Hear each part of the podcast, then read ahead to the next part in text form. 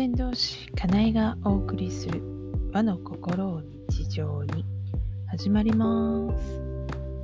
この番組は和の心を大切にしたいと思う方へまた自分の未来は自分で作っていきたいと思う方へかなえの視点でいろいろ語っている番組です。今日は2022年2月22日。先ほど22時22分が通り過ぎたところです。今日2が並ぶということでみんな大騒ぎしてます。SNS でもテレビでも。はい、2が並ぶ、6つ並ぶとか言ってなんか騒いでます。あとまあ一粒万倍日でもあったりしたりするのでですね、あのまあいい日だよっていうところでみんな騒いでいたハッピーな意味で騒いでいたわけなんですけど、今日は2のお話です。数字の2。で、えっと、まあ、あの、引用6行ではですね、時代は5の時代から6の時代に向かっているっていうふうに教えがあります。で、5とか6があるってことは、その前の数字もあるのかっていうと、あるわけですよね。で、まあ、1と2でいうと、1は、物事のスタートの1は何かというと、1の時代は光の時代、光しかない時代、つまり宇宙でいうビッグバンの時が1の時代というふうに言われています。なんせ陰陽師って天文学得意ですからね、宇宙のことをずっと見てるわけですよね。で、ビッグバンが1の時代と言われます。そして2の時代っていうのは何かっていうとこの光だけのビッグバンが結局うんそのもう爆発をするわけですよね。その破片が塵になってだんだんだんだんこう雲のようになったりとか渦を巻き始めたりとかするわけですよね。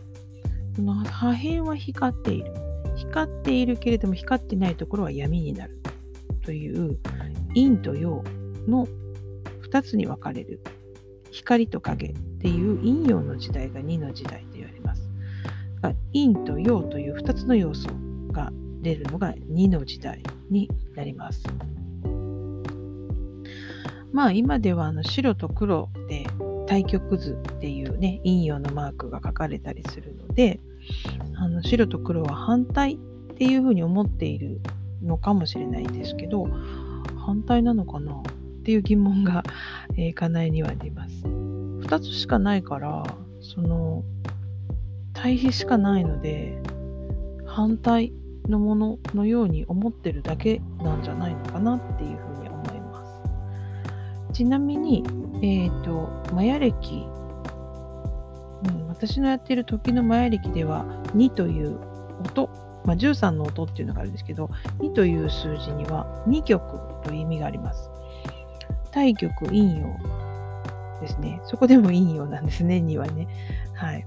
極ですね。極み。こっちの端っことあっちの端っこっていう感じですね。極み。陰と陽っていう対比になっています。はい。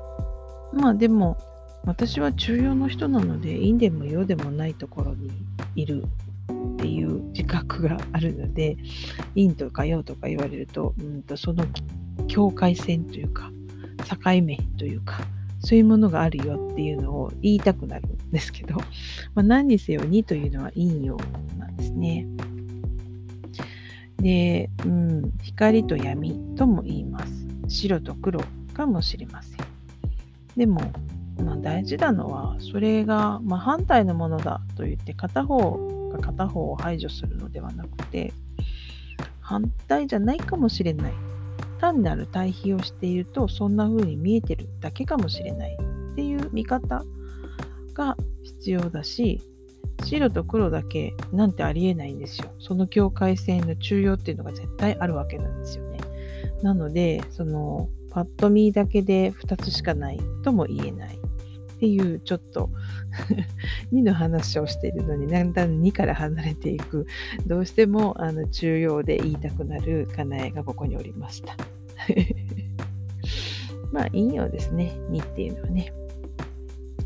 で、えっ、ー、と、反対のものを反対、なんていうか、どちらかに立って、反対のものは反対だって、あの、指さして、えー、指摘してるのでは意味がないので、ま、反対のものがあった時には、これは何を見て、右と左、白と黒って言ってるのかっていう、その、俯瞰してみる視点っていうのがやっぱり必要なのかなっていうのを2という数字から思わされました。はい。まあでも今年は2っていうのでね、にゃんにゃんにゃんでね、猫の話題が多かったですね。こがなんか今年の特徴かなっていう気もしています。